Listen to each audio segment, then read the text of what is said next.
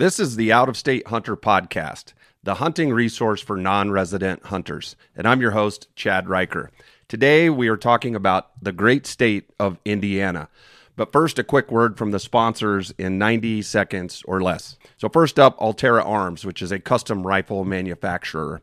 Allterra has multiple rifle models to choose from depending on your needs. Personally, I chose the Allterra Carbon because I was looking for a lightweight, shorter carbon barrel in a 300 PRC, and the Allterra Carbon met everything I wanted, plus added the sub 0.5 MOA guarantee with factory ammo and many other features that come along with the Allterra name. What sets them apart from the rest is that they use proprietary parts that are built in their Idaho shop. They don't just buy random components and then throw them together as a rifle and then ship it out. They build the stocks and even the actions in house, creating a system and not just a rifle. Check them out at allterraarms.com. Kodiak Canvas Tents. Kodiak Canvas tents are absolutely amazing. They have several models to choose from everything from a one person bivy style tent to multiple person cabin tents with stoves. They can outfit you for any adventure you have planned. Personally, I use the Flexbow 10 by 14 tent, which is great for weekend camping with the family or setting up an elk or a deer camp with your buddies. I use the Flexbow on almost every outing I go on. It's easy enough to set up solo in about five to 10 minutes and has lots of room to be comfortable for one night or multiple nights in the wilderness. I'm sure Kodiak Canvas has a tent to meet your needs. Take a look at kodiakcanvas.com. Welcome back to Out of State Hunter podcast. So today we are on our Eastern adventure. This is the first state for the Eastern states that I have on, and I'm really, really excited. This is the state of Indiana, my home state. So this is super, super exciting. Um, I have Cindy Stites on from Indiana DNR. And oddly enough, if you listen to the last podcast, you you know that um, it was I said what a shock it was when I was introduced to Cindy because we both went to high school together and we've been we've been talking for about 20 minutes I think before the show started about the good old days from from back at high school. But anyway I've got Cindy on here and I, think we have a really great show planned. She put together a lot of information from Indiana to help non-resident hunters. Um, with all of that being said Cindy welcome to the show. I really appreciate you taking the time to come on. Tell us a little bit about your background in, in hunting and, and how you landed at the Indiana DNR. Thanks, Chad. I appreciate the invite and appreciate being able to catch up with an old old Crawfordsville native. yeah, so, man. Oh boy, the good old days. I know. Well, yeah. Um, so I'm the um, wildlife recreation program manager with the Department of Natural Resources for Indiana's Division of Fish and Wildlife, and really that's kind of a fancy name for the R3 coordinator for the state of Indiana. So I started this position uh, last May. So I've been on board for just a little over a year and we're getting ready to kind of dive into some restructuring and reorganization of our R3 program in the state. So we're getting ready to do some planning with DJ Case, who's nationally known in the R3 uh, circle for planning and strategic uh, moves to get R3 programs up and running and headed in the right direction. So you know, really, I've been hunting. This will be, I'm going into my 11th year of, of being a hunter. I started hunting when I was 36. So it's not something I've done lifelong, but I, I fished when I was a kid. It, hunting was just not something that, you know, was ever introduced to me until I was in my 30s. So I'm I've kind of went down the rabbit hole and hunting now is just about all I think about and all I want to do and it's kind of nice that I ended up in a position like this. So I can, I can do it for a job. Yeah, get paid to do what you love. That's perfect. Sure. Absolutely perfect. Yeah, and we we had some really good conversation before we started. So Cindy's not just Indiana stuck in Indiana and, and hunts only in Indiana. Man, she she hunts all over and all over the West. And uh, over uh, you said eleven years. It sounds like you've seasoned yourself pretty good out there. So um, Good. You, yeah. I think you're going to be a great resource to talk to today. Well, thank you. Yeah, it's been fun. I've hunted a lot of states out west and a few in the south, and it's been neat and kind of cool to see how other states work. And now working for the state in Indiana, it's really interesting to be behind the scenes because it's just I can compare a lot of the different states and how they work, and there's it's it's interesting. It's very interesting. So from where I'm sitting, and being able to to sit and talk with or interview people from every state's game agency, whatever it's called, they're all different. Every state is so much so different in every way. And I don't think to this point, this is probably my 13th or 14th state. I don't think I've come across any two states that are the same. They're, every state is that much different. So um, it's it's cool to hear about all of them, but it's also a little bit frustrating to to just think, man, these guys are everything is just so far different. But that's why we're here, right? We're going to discuss all these non-resident opportunities for Indiana, and then we'll have all of that information for for this state. So, um, the first thing I think we'll touch on is is there is there any new stuff in the regulation that people need to be aware of for like major changes for 2023? There's not anything significant. Um, last year for 2022, we had a price increase for all of our licenses. Um, it was it was overdue. Um, we thought, you know, there might be a little bit of pushback for that, but it had been early 2000s since we'd had any kind of license increase, and we were really kind of the bargain state of the Midwest. So it was a little startling to to you know for a lot of people when those prices went up, but we actually ended up uh, increasing our hunting license sales last year. So as much as it was kind of a shock to people, it didn't deter anyone from going ahead and getting their licenses. So that was good. Um, but you know, with hunting numbers going down and um, you got to have that revenue to get your uh, to get the license revenue to have your match for your federal grant pro- process so mm-hmm. those those license sales are important and that funding is super important so it all worked out but really for this year, there's not anything significant that's new. Um, the special antlerless season, which we can talk about here in a minute, it's it is closed this year like it was last year, so that's not not incredibly new. We do have there's a, a few counties in our state this year that uh, do not have a bonus uh, antlerless quota, which we can also kind of touch on. But there was a pretty significant case of EHD last year mm. uh, in several counties down in the southeast part of the state, and those counties are still shut off for bonus uh, antlerless deer this mm. year. So that would be okay. the only really big news I think for people that you know like to make sure they know where those extra deer are at. But those counties are still closed. Okay. Um, where is let's let's talk about this really quick. If somebody was looking for those closed areas, what's the best resource if they're if, they're used to going into those southern counties and hunting a certain area? Where would they go to find out what's closed and what's open? So our new hunting guide will be out. Um, it'll be out probably the first part of August. Uh, we just finished editing that, and it's I think it's going to the printers here pretty soon. But there's a map. There will be a map online. You can go to our website and find that map and then there will also be a map in the hunting guides, the new regs that come out that show the entire state and it'll show the quota for each county and it's color coded and they'll they'll definitely be able to tell those counties down in the southeast part of the state that are white that do not have a number in them. I think they okay. either have a don't have a number at all or they have a zero. Okay. So it'll be super Perfect. easy to find once the regs come out. The gotcha. map's pretty easy to read. Okay. Perfect. Um, so on here, I have important reminders, and that's things that I usually look for that are, are things that people need to remember. For the Western states, I've always asked, you know, is there mandatory reporting before you can apply? Um, when I asked that for you, you just said understanding how to use the Deer Bundle license, and that that was quite a topic. So you want to jump in? Should should we just knock that one out and talk about that Deer Bundle, and get it, yeah. get that one done, and then move on?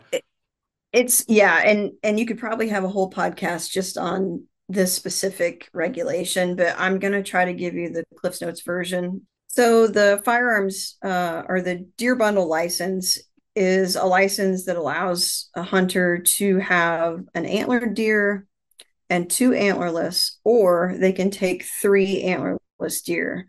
And that bundle applies to all seasons but the important thing to remember with that bundle, if if that's the route that you go, you have to pay special or special attention to your bag limits because you're entitled to a certain amount of deer that are a certain sex with a certain piece of equipment.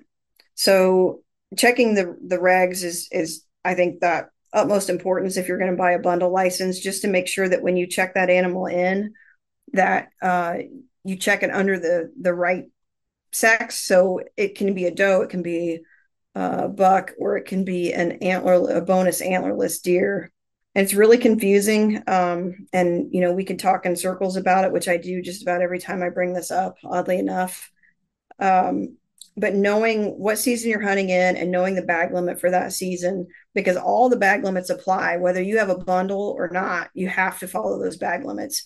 And I think a lot of mistakes that people make is when they check their animals in, they either check them in incorrectly or they don't realize that they're limited to what they can take like early archery season. It starts in october uh, prior to firearms. There's only certain deer that they can take with that archery equipment. Just because they have the three tags doesn't mean they get to spend the three tags during archery season. Uh, their season will have to extend into firearms or muzzleloader in order to, for them to fill all three tags can you give me an example of what that looks like Sure. So, like during archery season, for example, um, it starts October 1st. If someone buys a bundle, um, remember with that bundle, you get, I'm just for all intents and purposes to make it simple, I'm going to call them a buck and a doe because that's what the verbiage most people use. So during archery season, they would either get two does or they would get a buck and a doe. That's that's your options. That's all you get during uh, archery with archery equipment. So if they take um, if they take their buck during archery season, they're done. They can't have another buck because in Indiana it's a one buck state. So uh, the only other option to that is if you're hunting a reduction zone, which kind of has different rules. You have to earn a buck there, but um, if you go into firearm season, for for example, firearm season traditionally in Indiana is a buck season, so you can only use a firearm on an antlered deer. But if you have the bundle, that kind of opens up that uh, season for you to take an antlerless deer. The thing is, when you tag it, you have to tag it as such. You have to you don't tag it as a doe because in the drop down menu, we have, you know, you can do a buck, you can do a doe, or you can do a bonus antlerless. And I think even, even in the check ins uh, portal, it's even listed as antlered, antlerless, and bonus antlerless. But uh, to make it easy. I'll say bow and or doe and buck. But if you take that antlerless deer during firearms, it will always need to be checked in as a bonus antlerless deer because by law, during firearm season, you're not able to actually take a doe. Okay.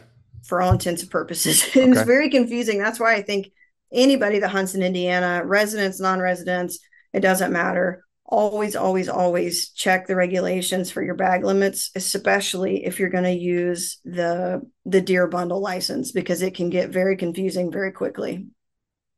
Okay. It sounds a little bit confusing and so, so you guys, you can't see Cindy's face, but there's a lot of eye rolling going on there.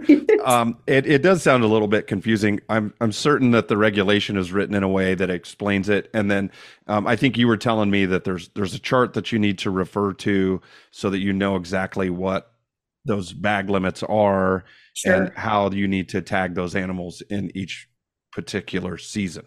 Yeah. So when the hunting guide comes out, the new hunting guide will be out. I think it comes out like mid to late July, maybe even early August. When that comes out, there's actually a page in the hunting guide that lists the bonus antlerless deer quotas for each county because every county in the state has a quota listed, which is the the number of bonus antlerless deer that you can take in that county. Some counties you can take 3, other most counties you can take 2. There's a few with one and then Fayette and Franklin County.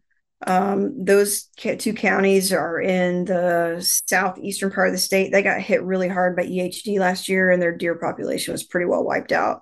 So those two counties have a zero, which um, is important to know because under no circumstances can they take antlerless deer in that county during firearm season. Now okay. they're still allowed to during archery, right?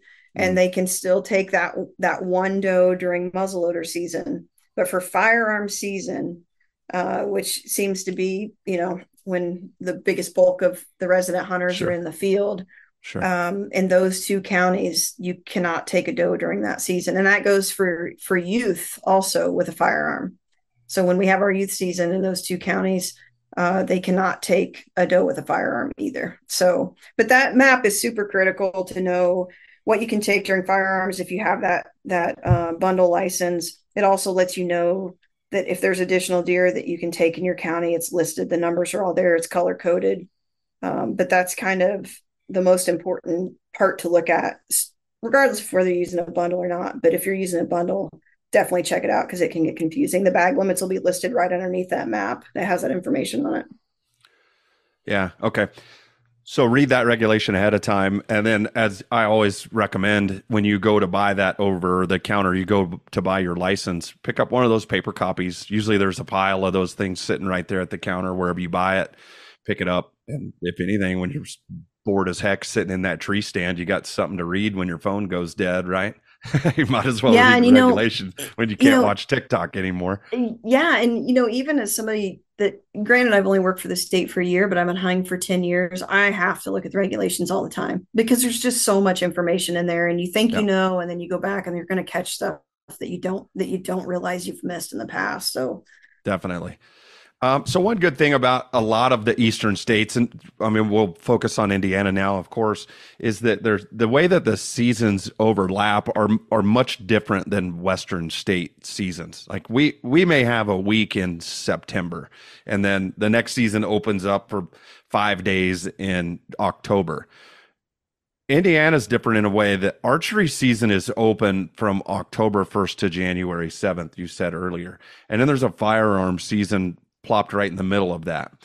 Can an archery hunter hunt with their bow during that firearm season? Sure. You can hunt with archery equipment the entire time, whether it's firearm, muzzleloader, it doesn't matter.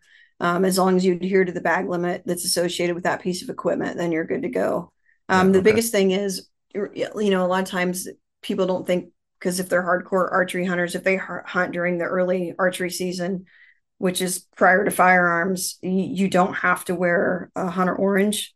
But as soon as firearm season kicks up, then if you're even if you're out archery hunting, you have to have that hunter orange on. If you're hunting out of a blind, the blind has to have so many cubic inches of hunter orange on it. So yeah, you can you can archery hunt the entire length of the full deer season, but just remember to adhere to the regulations as far as your hunter orange and whatnot, depending on when you're out in the in the woods.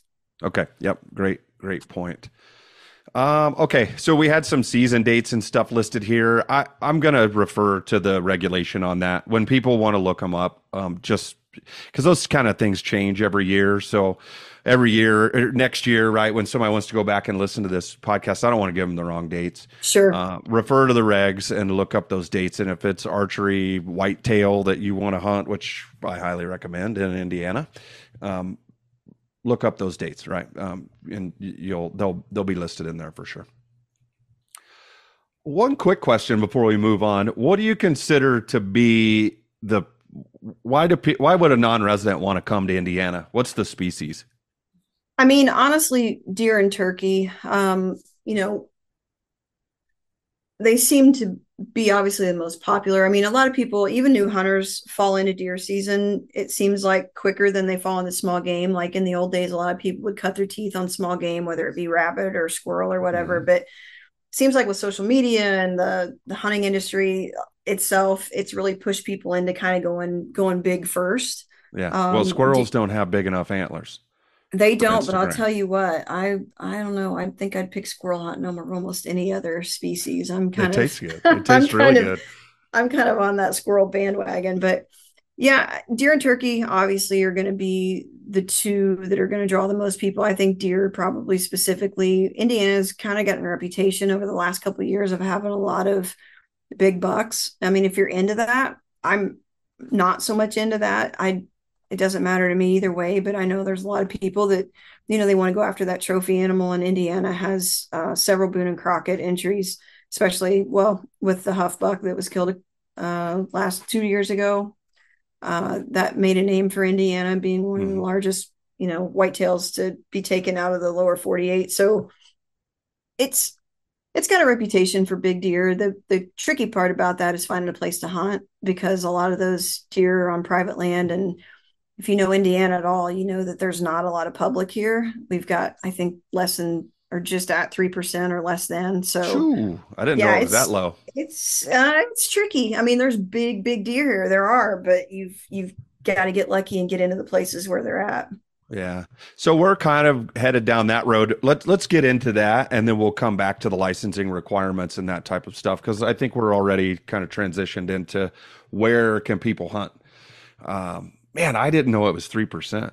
It's, I thought it's it was low. It's it's it might be between three and four. I'd have to look for sure, but it's not a lot. I mean, no. well, I remember when I was a kid, there was never walk in and and hunt something. It was you know my dad was out knocking doors, and I mean, we didn't really have to knock doors. We knew a lot of farmers and people that had woodland and stuff around the house, but um, it was always private. You always had to get that permission every year, and and there was it was always an issue. So yeah, and there are opportunities as far as private land. Yeah. I mean, it's going to be knocking on doors. It's going to be probably relatives or a friend of a friend of a friend. Um, there is the opportunity for, you know, there's a lot of leasing that takes place in Indiana. Um, those are expensive and they're hard to come by because they're just they're taken already yeah. and and very rarely do people give that up. Um, once they get a good lease property they they're not going to come off of it unless they're forced to. So i think the best option for people uh, non-residents if they don't know anybody here there are plenty of opportunities. You've got the hoosier national forest down in southern indiana is obviously uh, a popular place for public land. There's some state forests that people can hunt uh, again, always, you know, look these properties up and make sure you know what they allow and what they don't. There's a lot of uh, fish and wildlife areas which are run by DNR. Those properties vary. There's a couple that have a draw for deer season where they pick um, a couple different dates during the beginning of deer season that you have to draw for. Once that draw is complete, then it opens up to to anybody to walk in.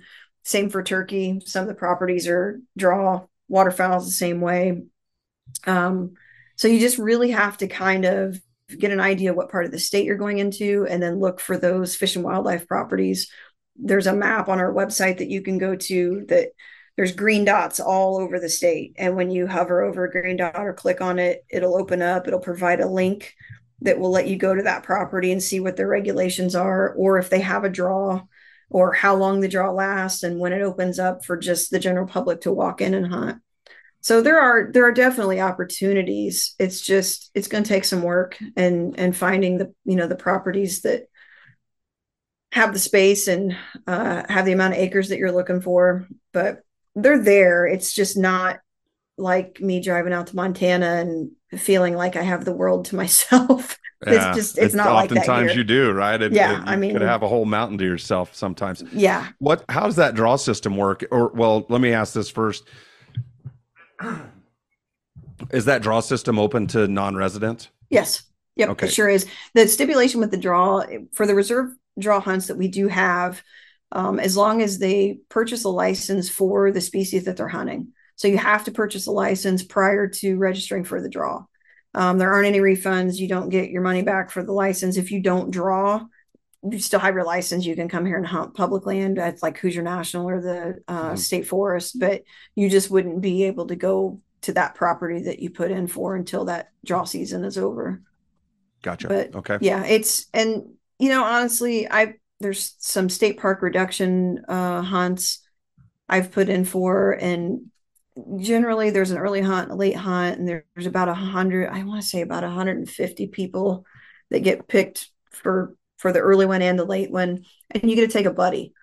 Um, Big Oaks uh, Wildlife Refuge is another one. They require you to take a buddy. So actually, if you get drawn for some of these hunts, you can take somebody with you, and they get a hunt also. Oh wow! Which is kind of nice. Yeah, I mean, it's it's kind of a perk uh, for those for those hunts, and a lot of that is because they want you to have somebody to help you get the animal out. Because generally, mm-hmm. the properties don't help with that. If you get something down, it's fully your responsibility. There won't be anybody there to come and assist you. So they offer that buddy system so that you have a partner that can help you get a deer out. Gotcha. Um, what about outfitted hunts? Any type of high fence type operations, that type of I stuff mean, that's going on out there? Yeah, there are a few uh, high fence properties. I I know they're here. I don't know what they are, but if that's your thing, there there are some. As far uh, when as I say, out- uh, so let me when I say uh, high fence operation, you I think you know what I'm talking about, but I want to clear it for the for the listener. Those are usually that's the type of stuff where you you call the place up and you say I want to go hunt a trophy class whitetail deer, and they have it on a two acre ranch and they have it fenced in and it can't get away. You're basically shooting a fish in a barrel, sort of speak. Um, but okay, just wanted to make sure I had that. yeah we and we do. We do have a, a few of those um but we also have there's a there are a lot of outfitters in indiana more than i realized and that's just a simple measure. Of just google and you know indiana deer hunting outfitters and you get a whole list of them that you could choose from but there are some in the state for sure Okay. If somebody wanted to use one of those outfitters and hunt, they still need to come in and buy the license and all the appropriate um, stuff. We're going to cover all that here in just a minute. but- yeah and i imagine that the outfitters would probably help them get their license I but yeah they think do have to have they do have to have a license yeah Okay. Gotcha. Uh, public land hunting. We already touched on that a little bit. There's not a ton. So most of these licenses that we're going to talk about can be purchased over the counter at Walmart or, um, man, I had to look this one up the other day. Beautiful Buds in Crawfordsville, Indiana. Bud's Bait Shop. Beautiful Buds Bait Shop. So I can remember. Okay. Um, I wanted to talk. We're getting to licensing stuff, but so the check-in process is different than what I remember it being. So when I was a kid and we shot deer or whatever, throw it in the back of dad's pickup truck, right? And we would always take it to town and we would take it to Beautiful Bud's bait shop. Yep. And they had a scale and you know, a covered scale. Um you'd hang your deer, you'd weigh it, and then you would check it in that way. And you'd go in and you'd check it in at Beautiful Buds. And from there, who knows? I'm assuming they would report to the state to Indiana DNR the numbers that they received. That's not how it works anymore, right? There's a different check-in process. Yeah, there there might be a still a few mom and pop check-in stations that you can go to where you can actually check it in in person, but the majority of the people actually now it's all automated. They get on their phone, they check it in before they even drag the deer out of the woods. Mhm. Um, we do have uh, a time frame after you uh, take the deer. I think I want to say it's 48 hours uh, to check that deer in. You can also call a 1 800 number if you don't want to do it on the computer or on your phone. There's a 1 800 number. You can do it as well. Um, and I think, I you know, most of the check in stations, like we had one uh, down the road here. It was, uh, gosh, I can't think of the name of. That place closed up too. But that was the big thing, you know. Back then, you would take your deer in and everybody'd come out and they'd look at it. Oh, yeah, they want the- story, and you could, you know, they'd put the little metal clip on it, and it was a, Yep. It was a big deal. And that, unfortunately, that's kind of went by the wayside just for convenience purposes. Sure. But- Man, it was yeah, good though. You could Oh, I, I remember too. We always used to grocery shop. There's a grocery store across the street there, and we would grocery stop. Man, my dad used to rubberneck that place. yeah, yeah. What's going on over there? Beautiful Yep. buds, right? And, and Yep. he'd drive But- by sometimes, go out of the way to drive by beautiful buds just to but see. yeah, Yeah. i mean that was that was where you went to see you know even as a non-hunting family when i was a kid that's you always drove by there in the fall and there were deer hanging Yeah, there and that was Always. just you know that was the place to be but now it's memory. That's a good one. yeah it's mostly online i mean it's just out of convenience like i said Okay. um but Well, most too people bad. most people will try to check the deer before they leave the field but again i usually wait till i get home get it hung up in the garage and then i'll go in and, and check it just to make sure my hands are thawed out i'm not fat fingering anything because Right. Once you once you submit that check in um and there's it's kind of a i want to say it's fail safe but i was talking to our licensing specialist lene and she was telling me that sh you wouldn't believe how many phone calls she gets of people that are calling for corrections because their hands were numb when they were out in the field and they hit the wrong button and hit submit and it wasn't right. Or we've even had uh, people call in and say well you know i thought i shot um, a buck and then when i found it it was a doe but they'd already checked it in before they even found it. So the biggest piece of advice i can give find your deer. Locate your deer. Make sure you understand what it is. I would even suggest drag it out take it home and then check it in. When you get home when you can get in the house get warmed up get your hands working again so you don't have to call and ask for corrections because it's a very difficult thing for her to go back into the system and find that hunter's specific information and then go back in and change the whole check-in form so uh, as long as you put that and and I should add, and I don't know if we were going to get to this next, but the transportation tag. Um, if you don't if you don't tag the deer right there standing next to it in the field, you have to put a transportation tag on it, and basically that's your basic information um, on a piece of paper. You don't even have to put it on the deer when you drag it out because more likely it's going to get ripped off anyway. Fill out all the information. So basically, let's see, you got to have uh, your name, the day, the month uh, that you killed the deer, the sex of the deer, your address, your license number, if you've got it there handy. Uh, write that on there too. Shove it in your pocket.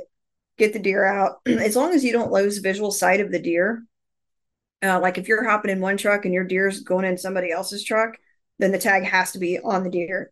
Excuse me. But if if you've got visual contact or it's in your vehicle with you, you can just keep the t- the transportation tag in your pocket. They basically just want to make sure it stays with the person that shot the deer and the deer and the person stay together. If there if a person too. was to put it on the animal, how do they fix it to the animal? Is it and around or do, it sounds like it doesn't really matter as long as it's there. Most Not people like, okay. will take like electrical tape and just tape it around the leg, or if it's a buck, they'll tape it around the antler. Okay, that's that's how you do it for Instagram. Um, yeah, yeah, exactly. uh, okay, so I think we're good there. Let's talk about the important licensing and license requirements for non-residents. So we'll go back up a little bit there. And um, what do I need if I'm coming from New Mexico and I'm going back to hunt with my good buddy Neil in Indiana? What do I need as a non resident to be legal in Indiana? So you're going to need, um, when you go to purchase your license, if you're going to do it online, basically you have to uh, develop an account on Access Indiana, which is going to require you to put your driver's license number in, all your pertinent information as far as your age, your height, uh, sex, um, address, phone number, all that good stuff that you would normally put in when you're starting an account with really anything these days. And then essentially you're just going to need the applicable license. I mean, you're going to license your, if you have to get a HIP number, you need to fill that out, but you do all that in that portal. So once you create your profile, then you're going to go into the menu where you can buy licenses and it's all laid out. So if you say you're going to go turkey hunting, you need to get a wild bird habitat stamp. You make sure that you buy those together. Um, I don't know. I don't think that it prompts you. I know in some states that it will prompt you and it will not let you proceed unless you have the licenses that go together, like have your stamp to go with your turkey license. Our okay. system doesn't do that right now but we're getting ready to uh, change our customer management system and in the future that's going to be an option for us so that you can't mess that up and actually forget to get something uh, that you actually need to hunt that specific species. So like waterfowl you need a state uh, stamp you need a federal stamp and then you need your uh, hunting license your general hunting license. Okay. So it's just it's just a matter of kind of going through and and clicking all the boxes and there's there will tell you that you there's certain things that you need for certain species it just won't let you it's not going to stop you from proceeding and paying if you forgot something we're not there yet but we're getting okay. there uh, is that the only place to get it, or can I stop at Buds and and pick up a license, or go to Walmart and pick up a license too? I think uh, we just talked about this today in a meeting. So Walmart, Meijer, um, your mom and pop bait shops are selling hunting and fishing licenses. Dick's Sporting Goods selling hunting and fishing licenses, so you can get them in person for sure. Yep. Okay. Hunter education is it mandatory for Indiana? It is. Uh, if you're born after December 31st, 1986, you have to have hunter ed. Uh, you can hunt on an apprentice license um, for three years. And then after that third year, you have to take hunter ed or you will not be allowed to buy a license in the system. Okay. Uh, does any state qualify you? So will my New Mexico hunter safety be good? Yes. Okay. And and then is that I guess it would be submitted on that portal. It's or is it just required that I have the certificate with me while I'm hunting? No, there's actually a box that you fill your number in. So if you have hunter education, say you did it 20 years ago, you need to find locate that number because mm-hmm. you have to have that number filled in before it'll let you proceed to buy a license. Okay. Yeah, I've had to retake it like three times because I lose the number and then I can't redo it. So then I've I've taken it through uh, enough that it's frustrating me. Um, okay, so any state works. You just need that that number available, and then I would think if you're stopping at Walmart uh, on your way into Indiana, you would need that as well. Yeah, because they'll ask for it. They're going to ask Yeah. for it. Okay. Yeah. So uh, it's Or they usually should best ask. to just they carry a copy. should Yeah. ask for it, quote unquote. I it's I always keep a copy in a Ziploc bag in the back of my binocular harness. So Yeah. anytime I'm going hunting, I, I don't really care if I'm supposed to carry it or not. I have it because yep. yeah. And, well, I do that other- now. Now that I've lost it like three times, I, I do that now. And another, you know, thing that I guess the youngsters are doing, they take pictures of every, well, I shouldn't say that because I do it too, because I lose things often, but I take Yeah. pictures of everything. So my hunter ed card, my license, you can use for Indiana, you can use um, a digital copy of your license. So if you don't have the paper copy on you, you can pull your phone out and pull your license up on your phone and it will. Oh, nice. Okay. Yeah. Yep. Um, okay, we talked about mandatory reporting and check-in. So it is mandatory. You said there's a duration, um, 48 hours. You think? Yes. Yep. Yeah, You got to have it checked in by then. Okay. And we've talked about transportation and how to properly tag animals. Blaze orange was required during hunting season. You mentioned that. Yep. Or during uh, rifle season, not hunting during rifle and then like um so squirrel season and rabbit season overlap into firearm season and there's also a turkey season that um in some counties that overlap into firearm season for deer and you have to if you're hunting those species even if you're not deer hunting you still have to have orange on if you're out during firearm season for deer Okay. Um, a couple more things and then we'll wrap it up here. I'm kind of curious the most common violations that you see or that are seen in the field. Were you able to touch base with any of the game wardens and to, to Yeah. see- so I talked to uh, Terry Hyman. He's an officer with DNR. He's actually the uh, liaison for the Turn In a Poacher Board for Indiana.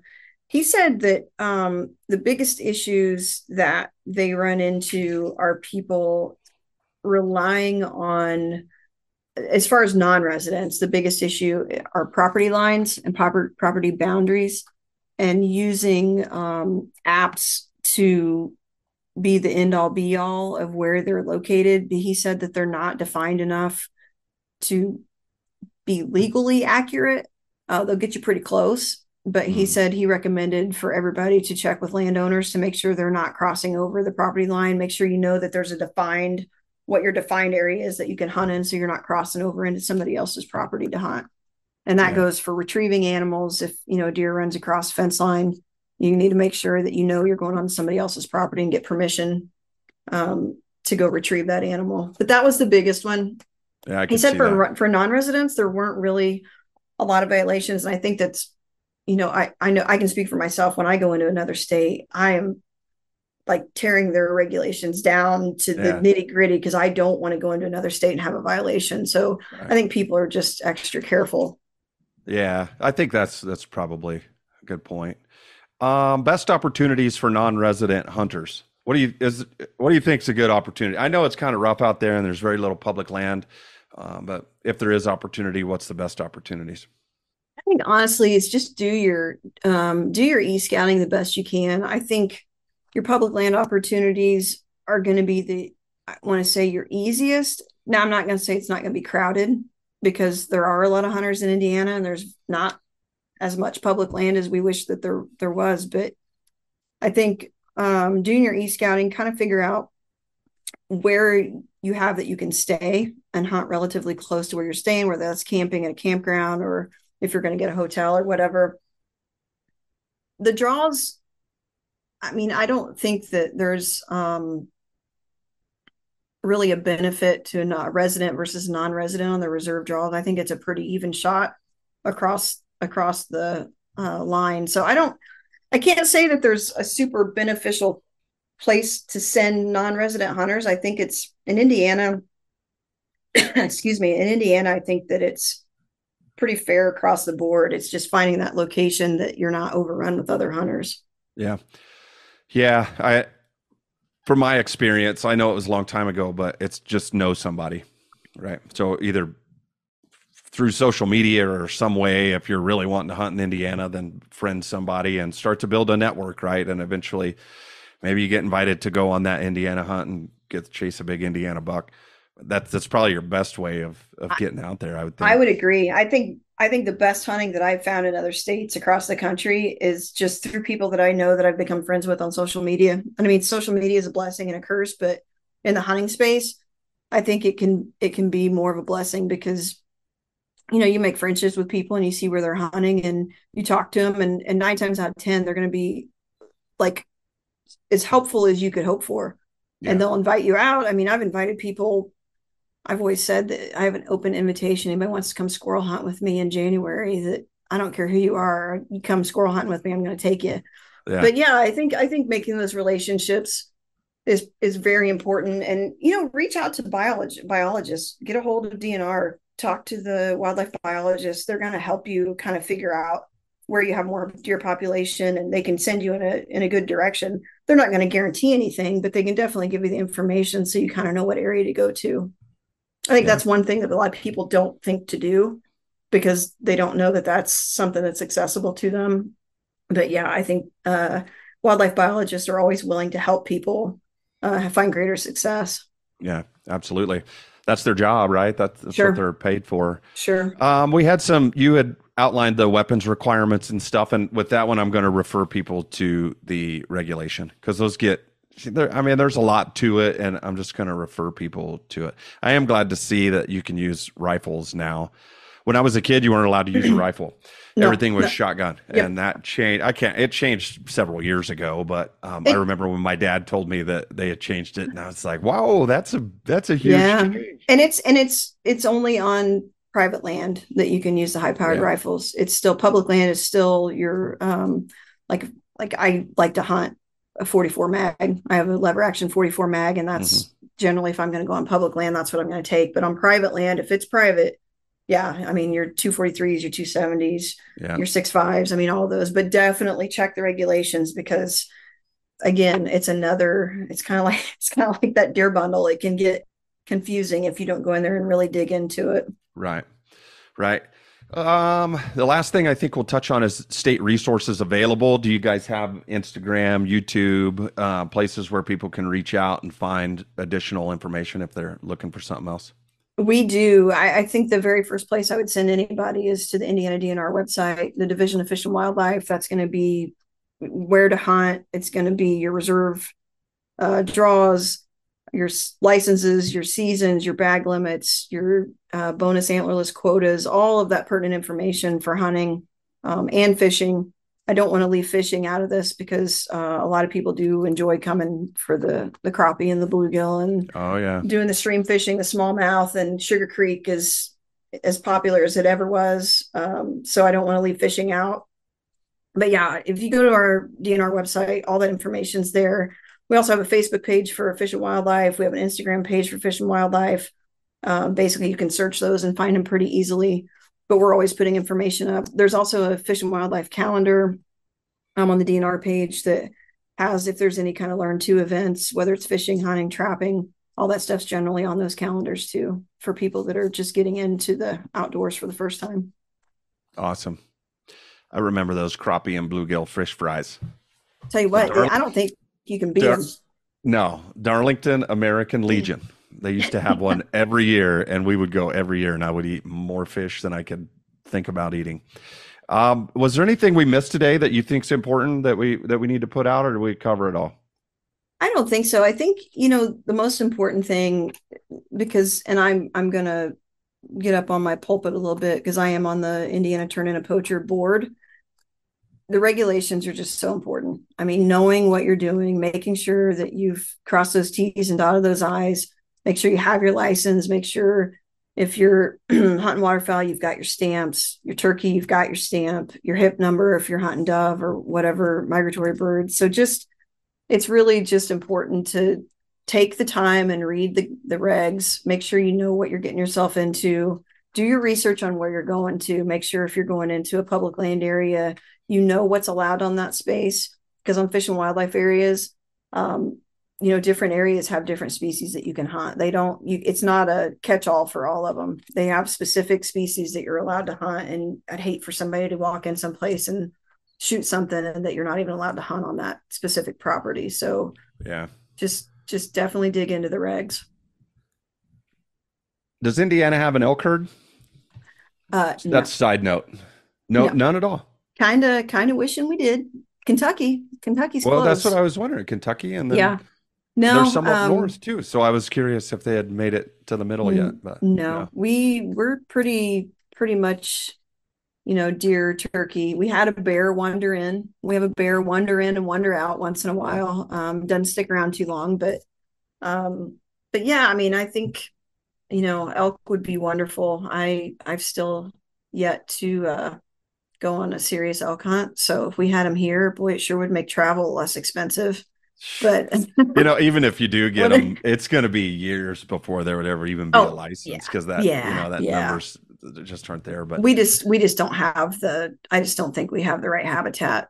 Uh, especially with all the farm ground we have, that would just get destroyed, and it just wouldn't. It's not a state that it would go over well. Yeah. Yeah. Awesome. Well, Cindy, thank you very, very much. This was cool to catch up first and foremost. And then outside of that, it was great to talk about Indiana and, and talk about the regulations and, and help some non residents maybe come out there and hunt someday. Um, really appreciate it. Well, if you make it back in January, you've got a squirrel hunting person you can go with. So, well, maybe I'll be chasing mule deer in New Mexico in January. So that's that's oh well. Uh, won't we rub? Won't we rub that in a little bit? Yeah, I have to a little bit. I, I, have to a little bit, but I really appreciate it. Thanks for all the resources. Um, are you on uh, any social medias out there, or do you not get like to get followed? Or if you do, you can shout out. No, I I'm on social media. I'm other Cindy Lou on Instagram. Um, face i mean i'm on facebook but i'm primarily on instagram especially as far as the hunting space goes. Okay. So yeah. There you go. If you got questions you can reach out to indiana dnr page or you can you can hit up cindy on instagram or facebook or wherever but thank you very much. I appreciate absolutely. it. Absolutely. Thank you. Thank you for the invite. Yeah you bet we just wrapped that up, and there was one topic that I really wanted to talk about with Cindy, and I totally forgot to ask. So, as I move through the eastern states, one thing that I want to include is any uh, opportunities for military or military veterans in each state. The state of Indiana doesn't really have any special opportunity for non resident, active duty, military, or veterans. But what they do have is you, if you're an Indiana resident and you are an active duty military person in any branch, then you can always come home and hunt in Indiana as a resident. So if you're stationed anywhere in the world, you can come back and you're guaranteed those resident prices and you there's some there's some extra benefits there for those Indiana residents when they come home. Again, nothing really special out there for if you're a non-resident, you travel into the state, there's no discounts on any of the tags or or any of the licenses or anything. That benefit is to the active duty Indiana residents. So thank you for your service to all those that are out there serving. I apologize for not including that with Cindy when we were talking about it, but it's something that her and I had talked about ahead of time, and I had that information just totally, totally glassed over it. So I included it here at the end. What a fun show! I, it was so cool to be able to reconnect with Cindy before the show and even after we got done recording, we talked a lot about the the good old days back in high school in Indiana, and then we had the opportunity to kind of catch up with each other too, and what we're doing now, and how we got involved in the hunting industry, and, and just kind of a little bit of everything. So it's super cool to have Cindy on. Always cool to talk about hunting. Always cool to talk about Indiana um, through that show, it, it sounds to me like there's not a whole ton of opportunity for non residents there unless you know somebody in Indiana that has access to private. There are some public land opportunities that you might want to take a look at. Like we talked about in that show, they're all listed in the DNR uh, regulation, so check those out. It is a great state. They do have big bucks in Indiana. I, I think there's opportunity there. You just need to know somebody or do the research to find it. So hopefully this podcast helped somebody out there either decide to go or decide not to go to Indiana, whatever. However, it helped you. I hope I hope you got a better understanding of it. So thanks for listening. Uh, leave a review if you like this show. I really appreciate reviews on Apple Podcast. I like uh, five star reviews, and then write something up that you liked about this show. That'd be great. Uh, some of the other outlets like like uh, Spotify, you can't leave a review, but you can leave five stars. So would really appreciate that. It really helps the content. And don't forget, Allterra Arms and Kodiak Canvas are the two fantastic sponsors for this podcast.